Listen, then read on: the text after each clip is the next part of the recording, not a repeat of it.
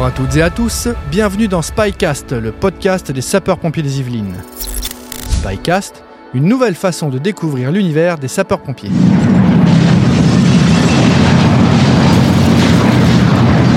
Il a suffi d'une poignée de minutes à peine pour que Caraman m'arrache 1,6 million d'habitants soit rasé à 60%. Ça fait 100 heures qu'elle est sous les décombres de son immeuble. Les pompiers d'Île-de-France ont passé plus de 10 jours sur place. Ils sont de retour et ont témoigné aujourd'hui. Le 6 février 2023, deux séismes dévastateurs de magnitude 7,8 et 7,5 sur l'échelle de Richter ont frappé la Turquie et la Syrie à seulement quelques heures d'intervalle. À travers cet épisode, découvrez les témoignages poignants de plusieurs sapeurs-pompiers du SDIS des Yvelines ayant participé à la mission. L'occasion de partager avec vous cette expérience humaine et professionnelle marquante. Moi, je l'apprends euh, pendant mon petit déj. Euh, mon petit rituel du matin, c'est de regarder France Info à la télé, et je, je vois que ça a tremblé, que ça a tremblé fort, et je me dis tiens, c'est peut-être, euh, c'est peut-être ce coup-ci qu'on va partir. Je prends connaissance qu'il y a un séisme en arrivant à la caserne. Parce qu'on me pose la question, on me dit euh, T'es au courant qu'il y a un séisme euh, Et peut-être qu'il y aurait des équipes euh, éventuelles. euh. Donc voilà, je l'apprends comme ça par hasard. Et spontanément, je, je l'interprète comme un, comme, comme un fait d'actualité, alors que je sais que je fais partie d'une unité qui est capable de répondre à ce type d'enjeu, mais à aucun moment je percute. Eh ben, je suis en route pour le CNFPT, puisque je fais la préparation pour les LT2. Et euh, c'est pendant le transit que Clément m'appelle, me demandant si je suis disponible pour partir.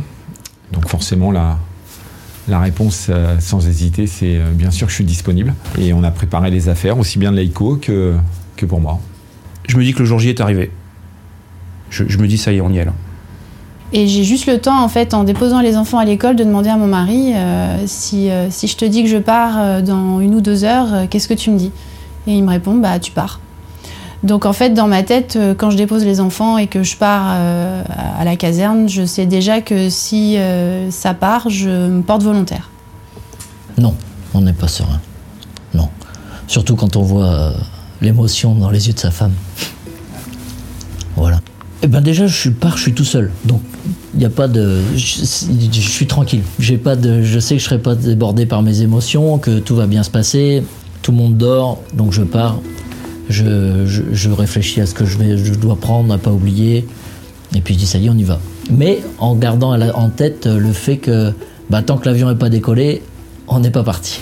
Euh, Ce qui m'inquiète, ce qui m'angoisse le plus ce jour-là, c'est comme est-ce que je vais avoir le temps de le dire à mes enfants? Est-ce que je vais avoir le temps d'avoir mes enfants au téléphone? Il y a toujours un moment où on se dit et si c'était les dernières paroles, et si c'était les dernières fois que je pouvais les avoir au téléphone, euh, ça me tient à cœur.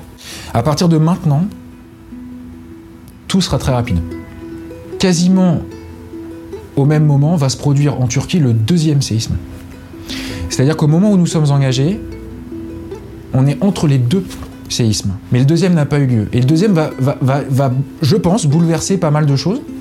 En tout cas, commencer à alimenter notre écueil d'informations pour préparer le détachement. Face à l'ampleur de la catastrophe et l'exponentielle évolution du nombre de victimes, d'habitations et d'infrastructures détruites, les autorités turques sollicitent l'aide internationale. Ce journaliste est surpris par une nouvelle secousse.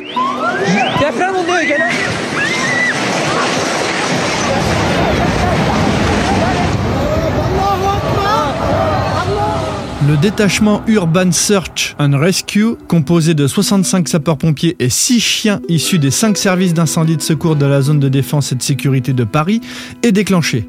Alors même que le second séisme n'a pas encore eu lieu, ils embarquent avec près de 100 mètres cubes et 20 tonnes de matériel spécifique à leur mission. L'ambiance est un peu speed, je sens que c'est un peu tendu parce que on regarde l'actualité en même temps, on voit qu'il y a déjà énormément de morts, énormément de bâtiments effondrés. Donc on se dit que voilà, s'il y a un moment où, on doit partir, euh, c'est bien celui-là. Euh, étant déjà dans la logistique Inzarag, euh, j'ai un coup de téléphone qui arrive rapidement en me disant bah, Fabien, ce serait bien que tu ailles rapidement à la PFL pour commencer à faire le colisage, chose qu'on fait habituellement, c'est-à-dire de, de récolter tout le matériel, mettre les caisses, comme ce qu'on fait à l'habituel sur nos exercices Inzarag. Les capacités humaines et matérielles du détachement, commandement, recherche, secours, assistance médicale et logistique, répondent aux critères les plus importants de la classification.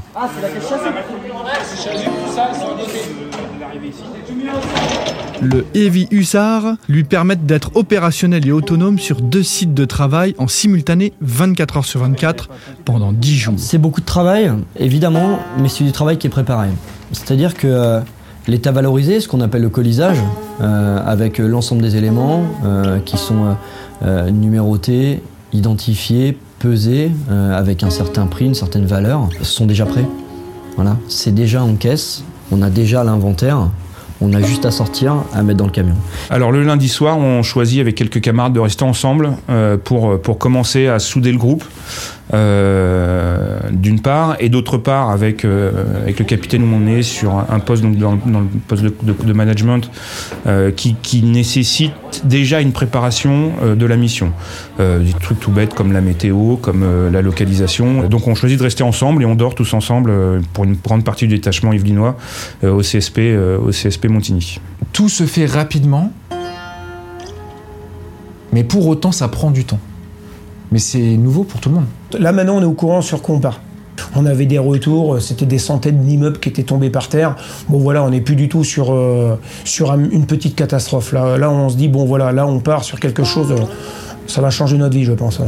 On avait fait nos, nos pacos la veille et puis on avait rendez-vous 5h30 à, à Poissy pour un départ euh, en convoi. Le directeur arrive, le médecin-chef arrive, le directeur adjoint est là aussi. Petit briefing autour d'un café euh, bien mérité à Capoissy. Et voilà, on se dit que ça y est, on va faire ce pourquoi on s'entraîne depuis des années. Et, et ouais, c'est chargé de, pour ma part, un peu de stress, parce qu'il faut être à la hauteur de la mission qui nous attend. On représente la France, les Yvelines. Mais de fierté aussi de se dire que voilà, on va faire, euh, on va faire quelque chose de, grand, on l'espère, et de fort, quoi. La présence des personnes qui, dirigent un- des services, euh, qui dirigent un, bah, le département, hein, c'est hyper important à 5h du matin. Quand à 5h30 du matin, on n'est pas tout seul à nous dire bah, on, rentre dans, on rentre dans les VTP, on s'en va, euh, ça, ça, a un poids quand même d'avoir toutes ces personnes avec nous et derrière nous. On sent aussi ces certaines émotions, et quand on nous dit, hein, vous partez à 13, vous revenez à 13. Bah oui, effectivement, et ces mots, on les sent pas. C'est c'est pas d'un bout de papier, c'est pas de la politique, c'est pas, c'est pas le chef, c'est pas le patron qui nous parle. C'est vraiment l'homme qui nous dit faites attention à vous. Euh, on sait que vous êtes préparés, on sait que vous êtes volontaire, que, que vous avez envie d'y aller. Faites attention à vous. Travaillez bien, mais revenez. Et faites attention à vous. Il y a vraiment des, des mots de cohésion, des mots, euh, euh, des mots qu'on attend quand on part en fait.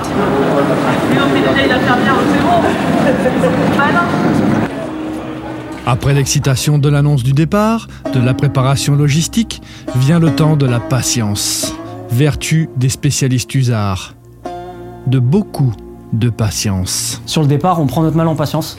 Euh, L'avion prend un peu de retard euh, parce que bah, il y a des conditions à l'atterrissage euh, qui, qui sont un peu plus compliquées, parce qu'on ne sait pas exactement où on va atterrir d'ailleurs, quelle compagnie va nous être affrétée, est-ce que toute la logistique va rentrer dedans, Euh, voilà, est-ce que tout le monde est bien disponible et voilà. Oui, très long. Très très long. Puisqu'on arrive, euh, il doit être euh, 11h30 midi pour un décollage qui est normalement à 14h15 et en fait on décollera réellement à, à 22h. Beaucoup, beaucoup, beaucoup d'attentes. On s'est dit, il va falloir mettre un test euh, supplémentaire euh, aux présélections, c'est euh, éprouver la patience. Alors sur le tarmac, c'était particulier. On a été physiquement sur le tarmac, ce qui n'est pas normal. Euh, du moins pour, le, pour un passager lambda, ça, ne- ça n'arrive pas. Alors moi, je le prends comme une chance. Je me dis que c'est le début de l'aventure. Ça a été euh, une vraie complexité sur le tarmac de Roissy d'arriver à faire entrer notre, euh, matériel parce que euh, l'avion ne pouvait pas accepter euh, les mètres cubes euh, que l'on demandait. Au-delà de l'aspect logistique matériel, il y a aussi parmi les hussards, Leiko, le chien cynotechnique. Moi, je suis très focus sur mon chien à ce moment-là parce que moi, je ne sais pas encore comment va être transporté l'Eiko. Est-ce qu'il va être en soute? Et finalement, on a une bonne nouvelle puisque euh, à la place de mettre euh, les caisses de transport des chiens dans la soute, on a amarré du matériel et les chiens ont pu euh, voyager avec nous. Donc, euh, même pour eux, au niveau confort, etc., euh, ça peut présager un engagement opérationnel aussi plus efficace et plus rapide euh, arrivé sur place. Une des priorités euh, était euh, les chiens et leurs maîtres chiens qui sont souvent les petits oubliés du système. Or, c'est bien par eux que tout débute. Voilà, que ce soit la reconnaissance euh, avec leurs capacités. Donc j'en prends soin du début à la fin. On dit qu'on est parti à 13, mais non, on est parti à à 14 avec le chien d'Erwan. Et, les chiens sont pas des matériels. Loin de là, c'est- un collègue comme un autre. Euh, J'ai même envie de dire que c'est peut-être eux qui ont le plus souffert physiquement et psychiquement lors de la mission. On avait la chance d'avoir un Boeing 777 juste pour euh, 65 pompiers. Euh, donc on s'est un peu euh, espacé pour prendre un peu de temps, se poser, peut-être dormir. Moi j'en ai profité pour essayer de dormir, se restaurer, puisque voilà, on avait la chance de se restaurer, mais dormir en se disant que euh, on allait arriver dans la nuit et que potentiellement on allait se mettre à travailler comme on s'entraîne à Insarag. Donc voilà, on essayait de. Moi j'ai en tout cas j'ai essayé de me reposer. Alors j'ai horreur de l'avion, donc je pense à ce décollage que je n'apprécie pas, et cet atterrissage encore moins. Allons-nous décoller Euh, C'est bête, mais euh, quand euh, le pilote de l'avion dit bon, je vais remettre un petit peu de kérosène parce qu'on sait jamais, vous dites bon, ok, on, on est sur du hasard ou euh, c'est quoi, c'est la vraie vie là? À partir du moment où on décolle, je pense que ça y est, tout le monde est enfin soulagé de partir. Et on a tous en tête qu'il faut un moment de repos, qu'il faut qu'on ait un moment où on se retrouve, qu'on se pose, et c'est ce qui va très rapidement se faire en fait. L'unité FRA 11 est positionnée dans la région de Karaman-Maraz, province de plus d'un million d'habitants particulièrement touchée par la catastrophe. L'arrivée à Gaziantep, euh, je descends l'un des premiers de l'avion avec le team leader. Ma première impression, c'est il fait très froid. il fait très très froid. Là, je me dis bon, ok, ça va être dur. Le stress monte un tout petit peu, c'est-à-dire que euh, on est sur place. Maintenant, comment on va transporter le, matériel? Où on va? Euh, Où on va positionner le camp de base? Tout ça, c'est pas encore pleinement euh, défini. Alors on arrive à l'aéroport de Gaziantep, on attend euh, plus de 6 heures avec euh, un représentant de l'ambassade de France en Turquie qui est sur place, qui essaie de nous dégoter des bus. On est obligé de, de charger nous-mêmes euh, dans les semi-remorques tout ce qui a été déchargé de l'avion. Donc euh, tout le monde met la main à la pâte et, euh, et on, on se met à tout charger, donc ça nous a bien mis 3-4 heures de retard en plus. Je pensais que le temps serait super long. Et en fin de compte, non, parce que derrière, euh, on a eu des, des, des semi-remorques. Un premier, le deuxième euh, s'est fait attendre un peu plus. Mais nous, on a eu la chance, je pense, dans notre malheur, c'est de pouvoir atterrir à Gaziantep. Tout le monde voulait atterrir là-bas parce que c'était l'aéroport euh, euh, le plus près et praticable pour les gros porteurs. Alors, le détachement est parti en, deux blocs. Euh, un échelon de reconnaissance. On est parti une grosse demi-heure avant le fret et le reste du détachement pour identifier la zone de travail dans sa globalité et puis surtout la zone de vie. Très franchement, la, première minute du, du- trajet, je m'endors. Euh, c'est la règle de base. Euh, et je me réveille euh, quart d'heure avant d'arriver. Et alors là, un dépaysement total. Euh, je regarde à gauche, à droite, des trous. Je me dis, mais comment c'est possible que tout, à 80%, soit par terre? Que les routes soient écartées de 2 mètres, avec un fossé auquel vous ne voyez pas le fond. De voir des champs écartés en deux. Euh, de voir euh, des lignes ferroviaires avec des angles à 90, vous pouvez même pas expliquer. Vous dites, ah oui, là je, je, je comprends ma venue maintenant. Les visages sont un peu fermés, il n'y a plus de place à l'humour, il n'y a plus de place à la, à la camaraderie. Euh, là, on est dans le cœur du, du métier, dans le... On est, on- on- en fait, on y est. Je, je vois la route euh, lézardée avec des, enfin des, des trous, mais euh, c'est pas là où je prends l'ampleur. C'est vraiment le premier jour où on arrive, le- quand on attend dans le bus, on voit tous ces immeubles effondrés, les gens qui dorment dehors, les grues qui creusent, tout ce bruit, tous ces gens qui viennent nous chercher dans les bus. Une fois sur place, la première préoccupation de l'unité est d'installer un camp de base. Moi, il a fallu que je parte sur, avec le team leader euh, sur zone, parce que mon job, c'est aussi de trouver un camp de base. Et j'ai une belle petite zone, euh, c'est une grande plaine, euh, mon avis à peu près 2 hectares. C'est une grande plaine, il n'y a qu'une seule équipe qui est, arrivée, c'est euh, Israël. Je visualise euh, cet endroit et je commence dès mon arrivée et avec ce choix à le proposer à mon team leader. Euh, qui valide effectivement euh, et à poser des pierres par terre pour faire ma première délimitation qui sera mon terrain. Nous, bah, les logisticiens, on a tout notre travail, là, pour notre savoir-faire, hein. en étant humble. euh, là, ça déroule avec Antoine. euh, on a dispatché les missions des différents logisticiens, euh, euh, notre eau chaude, notre chaudière, nos douches, notre évier, enfin bref, la tente, tout ça. Donc là, ça déroule et ça va rapidement. En fin d'après-midi, on a monté le camp euh, encore, euh, il faisait à peu près jour et on a terminé, euh, on a terminé au début de la nuit. On est, là, on est hyper focus sur le montage du camp parce que euh, faut qu'on essaye de passer la nuit euh, à l'abri euh, pour être opérationnel le plus rapidement possible. Bah, c'était, un petit bout de la France, chez nous, du coup. Et quand la première nuit, il n'y a pas de chauffage, on apprend que les douches sont gelées,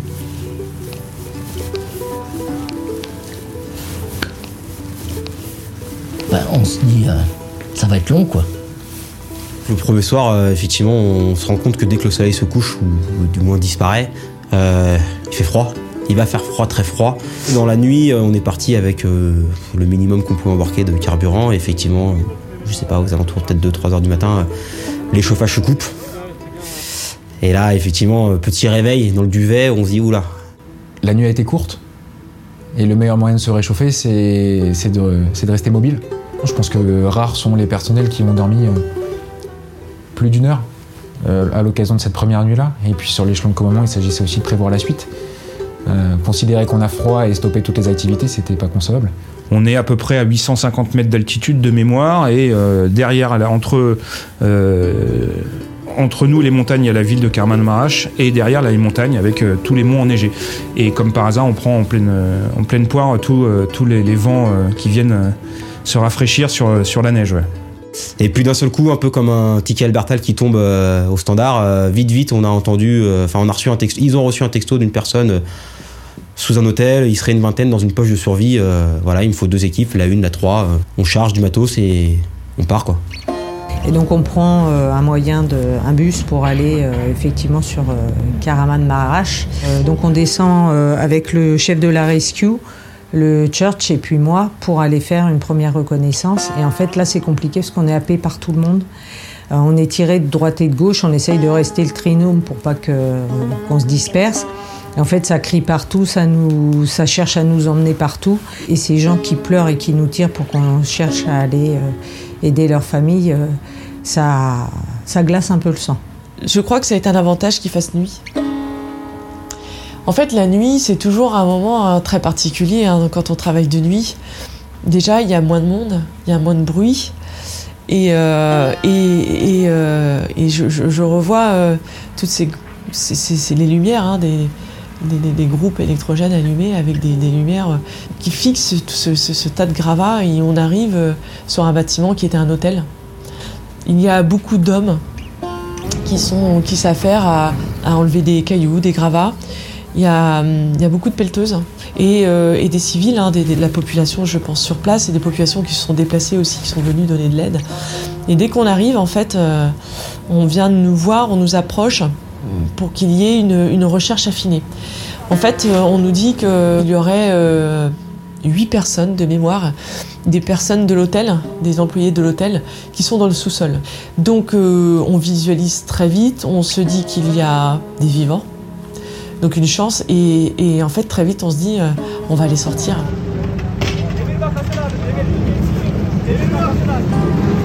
un amas de gravats avec euh, un effondrement, euh, ce qu'on appelle à plat.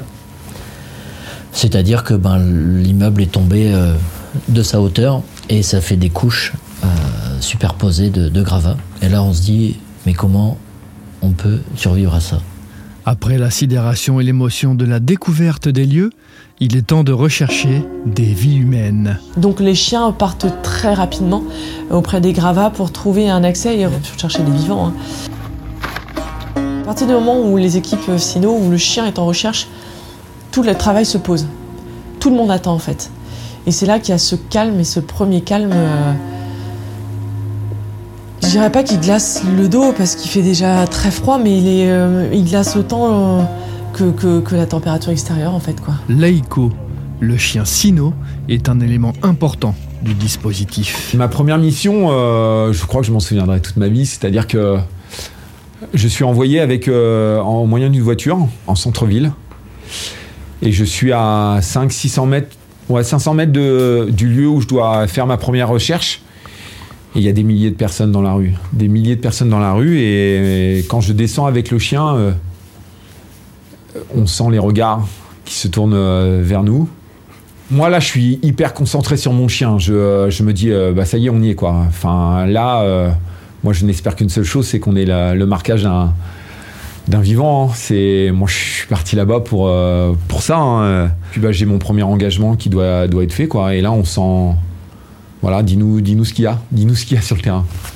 C'est à lui de me le dire. Moi, je tire un coup de chapeau et franchement euh, sur nos, conducteurs euh, parce que bon, je connais le travail forcément, mais euh, ils avaient des décisions à prendre, mais qui sont presque inhumaines. Et quand on demande au conducteur qui connaît son chien, parce que voilà, le binôme il est comme ça, et qui est capable de dire euh, non, on va pas engager des recherches parce qu'il a rien détecté.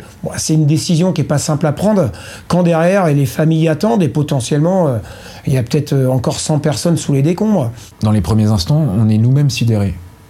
On prend une claque énorme. Sauf qu'il faut se relever tout de suite parce que l'essence même de notre engagement, c'est d'aider. Avec son équipe, on, on priorise. Et la priorisation, c'est ce qui est le plus difficile. C'est deux filles de 20 ans et une de 33, 34 ans. Ouais. C'est trop bon dessous. On les entendait, ils nous faisaient appel. Ok, elles ont donné des signes de vie il y a combien de temps Hier encore. Hier. enfin, la nuit. Ah, on, a, d'accord. on a travaillé.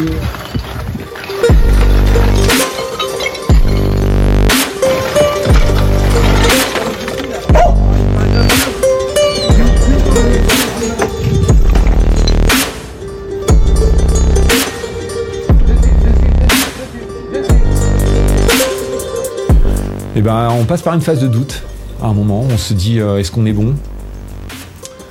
Ouais, ça, j'ai eu un moment un peu difficile là-dessus. Euh, est-ce qu'on est bon? Est-ce que, est que le chien est dedans? Est-ce que. Et puis après, j'ai fait le bilan de, de- des six chiens. Malheureusement, euh, aucun des six chiens marque des vivants, mais. Mais ils ont marqué euh, malheureusement des décédés, donc euh, ils étaient dans, dans le, travail qu'on leur demandait. On les annonce. On les on. Nous avons été toujours très bien accueillis. Euh, mais aussi, je pense, parce qu'on a toujours pris soin de parler avec la population, parler avec les autorités, parler avec les gens, leur expliquer pourquoi on était là, comment on était là, leur expliquer qu'on était à leur service, et leur expliquer les choix qu'on faisait. Et à chaque fois, ils nous ont remerciés. Ils nous ont remerciés, ok, on comprend, merci d'être là. Euh, et même si on n'a pas sorti de vie vivante, tous les merci d'être là qu'on a pris nous, nous ont à chaque fois réchauffé quand même le cœur. hein. Puis quand on voyait la population euh, tous les jours euh, sur les chantiers et, et le délabrement dans lequel ils étaient, la résilience qu'ils avaient, on ne pouvait pas se permettre de se plaindre. Nous, on avait de quoi manger, on avait de quoi dormir, une tente, du chauffage, des douches, des toilettes. Donc non, on se plaint pas. Non, non. En arrivant sur place, on est très vite alpagué par les, par les locaux qui, euh, qui, qui sont. bah, ils sont perdus quoi. Ils dorment devant euh, leur immeuble en ruine euh, en attendant qu'on puisse retrouver euh, les membres de leur famille, euh, beaucoup d'enfants. Euh, voilà, donc tous viennent. euh, on peut pas faire 100 mètres dans la rue sans qu'il y ait une nouvelle personne qui nous dit venez là-bas. On sait qu'on a du monde. euh, on, est, on sait qu'on a du monde dans les décombres. Il faut venir nous aider. Un souffle d'espoir, une vie, nouvelle source de motivation. Euh, un, il y a une victime, c'est sûr. Il y a encore deux minutes à la parler. Ok, donc elle dit c'est une dame. Deux, le trou il est sanctuarisé, c'est c'est au turc. On n'y va pas. L'équipe de reconnaissance part le matin, euh, découvre des signes de vie et décide donc de transformer ce site de reconnaissance en, en ce qu'on appelle un worksite, donc un site de travail, Euh, c'est-à-dire un site où il y a une victime vivante euh, dont les chances de, survie et les chances d'aller la récupérer sont importantes. Euh, et du coup, on engage deux unités à chaque fois, en parallèle des personnes, euh, des habitants de l'immeuble parfois, des, des gens de la ville, des gens du quartier et des autres équipes de secours turques. Hein, une fois de plus, on est en assistance. Et, euh, et le travail attaque et on, gratte, on gratte, on gratte en essayant d'a- d'atteindre la victime. Euh, c'est caillou par caillou, hein, les immeubles sont transformés en, en pratiquement en poussière de béton, en gravier de béton. Euh, et donc c'est comme toutes les images que tout le monde a pu voir à la télé, hein, c'est des seaux, c'est des corbeilles, et puis à la main on gratte, on gratte, on gratte. Euh, on coupe les fers à béton au fur et à mesure qu'ils entravent notre passage, et on descend petit à petit les couches.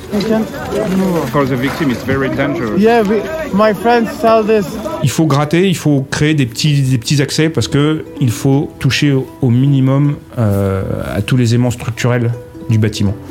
Et on, on essaye de se frayer un passage jusque là où on pense qu'est la victime. On a eu un gros chantier, effectivement, on a eu un gros chantier euh, qui, a, bien duré, euh, je pense, euh, entre 12 et 15 heures. Il y a encore un quart d'heure, la victime nous parlait. Elle répondait aux questions et on n'était pas juste à un sifflement ou, un- ou une réponse à, une stimulation euh, de bruit, mais on était vraiment à, Elle a répondu à trois questions différentes, quoi. Donc là, voilà, on a vraiment senti que, en regardant aujourd'hui les vidéos, je me rends compte que voilà, tout le monde était impliqué à 100% que de suite on sent une ambiance, euh, une motivation euh, incroyable, euh, que c'est une, véritable fourmilière, que personne ne lâche le truc.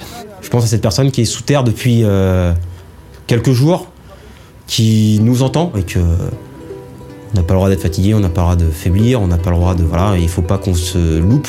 En sauvetage d'éléments, il n'y a rien de sûr parce que une effluve humaine qui sort là peut marquer une victime quelques mètres plus loin. Et euh, effectivement, sur, deux de nos chantiers, euh, les signes de vie qu'on avait au départ euh, s'amenuisent et, cessent au fur et à mesure de la journée. Donc à un moment donné, quand la balance bénéfice-risque est clairement en notre défaveur, il est notre responsabilité malheureusement d'arrêter le chantier. Et ça, c'est à la fois très difficile à vivre forcément pour les familles, et donc il faut savoir pouvoir leur expliquer. Et puis tout d'un coup, il y a le, père ou le grand-père de l'enfant, je sais plus, qui, me dit euh, en anglais, euh, mais si, vous aviez des signes de vie, même si c'était dangereux, est-ce que vous y seriez allé? Et je lui dis bien entendu, bien entendu qu'on y serait encore. Et là, il m'a regardé dans les yeux et il nous a dit merci beaucoup. Voilà, euh, il- a compris. Une fois qu'on avait fait passer le chien, une fois qu'on avait fait de la caméra si nécessaire, de l'écoute, euh, qu'on faisait comprendre qu'il n'y avait plus de, de, de chance de survie, bon, les, yeux, le regard, euh, quand c'est des enfants euh, qui cherchent leurs parents, quand c'est le père de famille qui cherche sa fille avec ses petits-enfants, bon, c'est dur. Encore aujourd'hui, c'est vrai que... Quand j'ai fini ce chantier et que je retourne vers le véhicule, je dois remonter la foule. Et il y a une personne en pleurs qui vient me prendre sous le bras. Mais il me pince, tellement il me tient. Et je vois, il veut m'emmener à un endroit pour que mon chien euh, fasse sa recherche. Et je passe à côté de la voiture dans laquelle je dois remonter. Et je m'accroche à la poignée de la voiture à ce moment-là pour, euh, lui faire comprendre que je, n'ai pas l'autorisation d'aller plus loin. Il m'a hurlé dessus. J'étais impressionné par le courage et la force de la population turque. Et elle était euh, incroyablement résiliente. Peu de larmes, peu de cris. Et nous, on comprenait pas. Moi, je les ai trouvés très très forts. Très forts, très résilients et très humbles. C'est-à-dire qu'ils se plaignaient pas, ils allaient jusqu'au bout d'eux-mêmes. Et on voyait qu'ils donnaient tout. Euh, même s'il n'y avait pas l'espoir de sortir un vivant et que c'était un corps. Et moi, ce qui m'a touchée, c'était une, traductrice qui, quand on, on est parti, euh, m'a dit Mais en fait, Laure, si vous partez, c'est qu'il n'y a plus de chance de retrouver des survivants. Et là, on ne sait pas quoi répondre, en fait. On avait une équipe logistique euh, royale, on va dire, parce que euh, eux ont sûrement plus souffert que nous, parce qu'ils ont tout fait pour que nous on soit bien. Enfin, c'était un petit peu nos anges gardiens sur le terrain. Pour moi, c'est une, une chance d'avoir pu faire partie d'une équipe. euh, on a eu une, vraiment une, homogénéité dans le groupe qui était formidable. On part avec des collègues, on revient avec des camarades et des, des amis. Ça a créé un lien qui voilà, qui s'explique pas forcément, mais qui est là et qui sera tout le temps là. euh, qui sera tout le temps là quand on se croisera. Alors ça a été euh, très bizarre. La première fois où j'ai repris ma voiture du parking, je suis rentré tout seul. On se dit, ah ouais, ça y est, là j'ai plus un bruit. Enfin un moment de calme. On a l'impression d'avoir vécu, moi c'est mon impression, d'avoir vécu, euh, de me réveiller, d'avoir été dans un, un cauchemar, je sais pas, mais dans un rêve, et de revenir de l'irréel. Et on revient donc euh, dans le familial, on relativise. Il y a des choses peut-être que je me serais agacé déjà dès ce week-end plus facilement. Bon, allez, c'est pas grave. c'est pas grave, ça passe. Le samedi matin, j'étais derrière mon caddie au supermarché et oh, franchement, je me demandais ce que je foutais là. ouais. Et le trajet du retour, ouais, j'étais pas là. J'étais. Je me souviens pas du trajet retour. J'ai été chercher mon fils à l'école. Et. euh,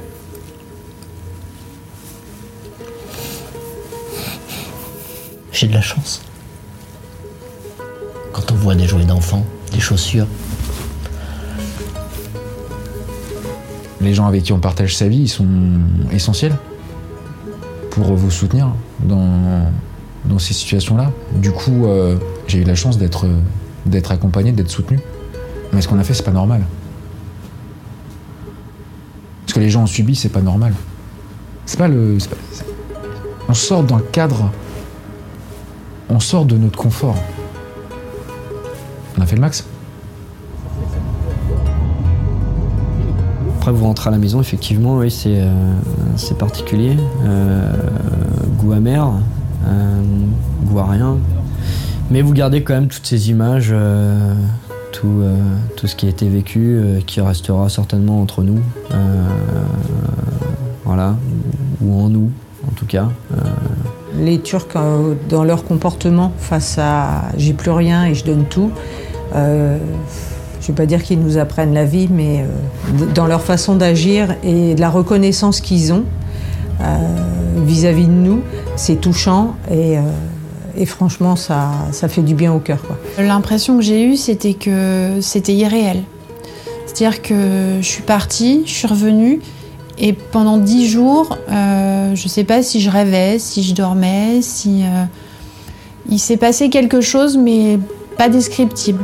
Vraiment, euh, on m'aurait dit tu vas vivre ça, je l'aurais jamais cru finalement. Alors, le sentiment premier, effectivement, on, pense à tous ces gens qui, ben, pour qui ça va être très difficile de reconstruire les choses. Ils sont, ils sont traumatisés au point de, de- de même plus vouloir regagner les appartements des immeubles qui ne sont pas tombés, en fait. On s'attache à ces gens-là parce qu'on sait qu'ils vont vivre des choses difficiles derrière. Et que nous, derrière, en rentrant, ça, ça va bien se passer pour nous, en fait. Tout va bien ici. Et donc, on s'attache à ces gens-là, bien évidemment. C'est difficile hein, de, en un seul mot, de qualifier tout ce qu'on a pu vivre en émotion, mais on n'est pas préparé. Pff, tu peux pas être préparé à ça. Tu peux pas.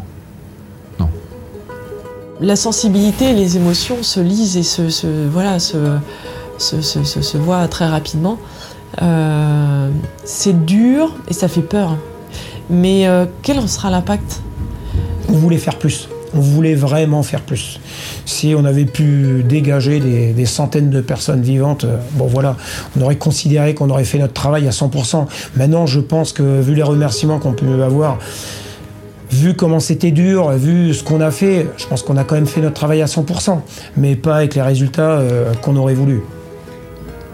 on a tous eu le même sentiment. Et ça fait du bien de pas se sentir seul. on doute beaucoup. On se remet en question énormément. J'ai le sentiment d'avoir traversé euh, la plus grosse expérience de ma vie.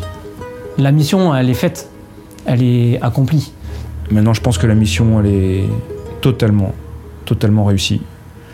Euh, on était à notre place, on était prêts, on a fait ce qu'il fallait faire.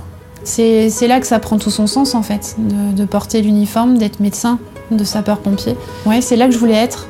Donc c'est là que je serai demain si on me le demande. Malgré des conditions rendues très difficiles par les conditions météorologiques, l'ampleur du sinistre et l'impact émotionnel, les sapeurs-pompiers du détachement ont su répondre à toutes les sollicitations de la cellule de coordination des opérations jusqu'à ce que la fin de la phase de recherche des victimes vivantes soit officialisée par les autorités locales.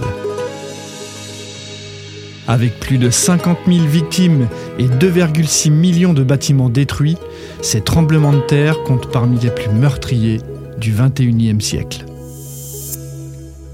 Merci d'avoir écouté Spycast. Retrouvez l'intégralité de nos podcasts sur toutes les plateformes de streaming audio gratuitement.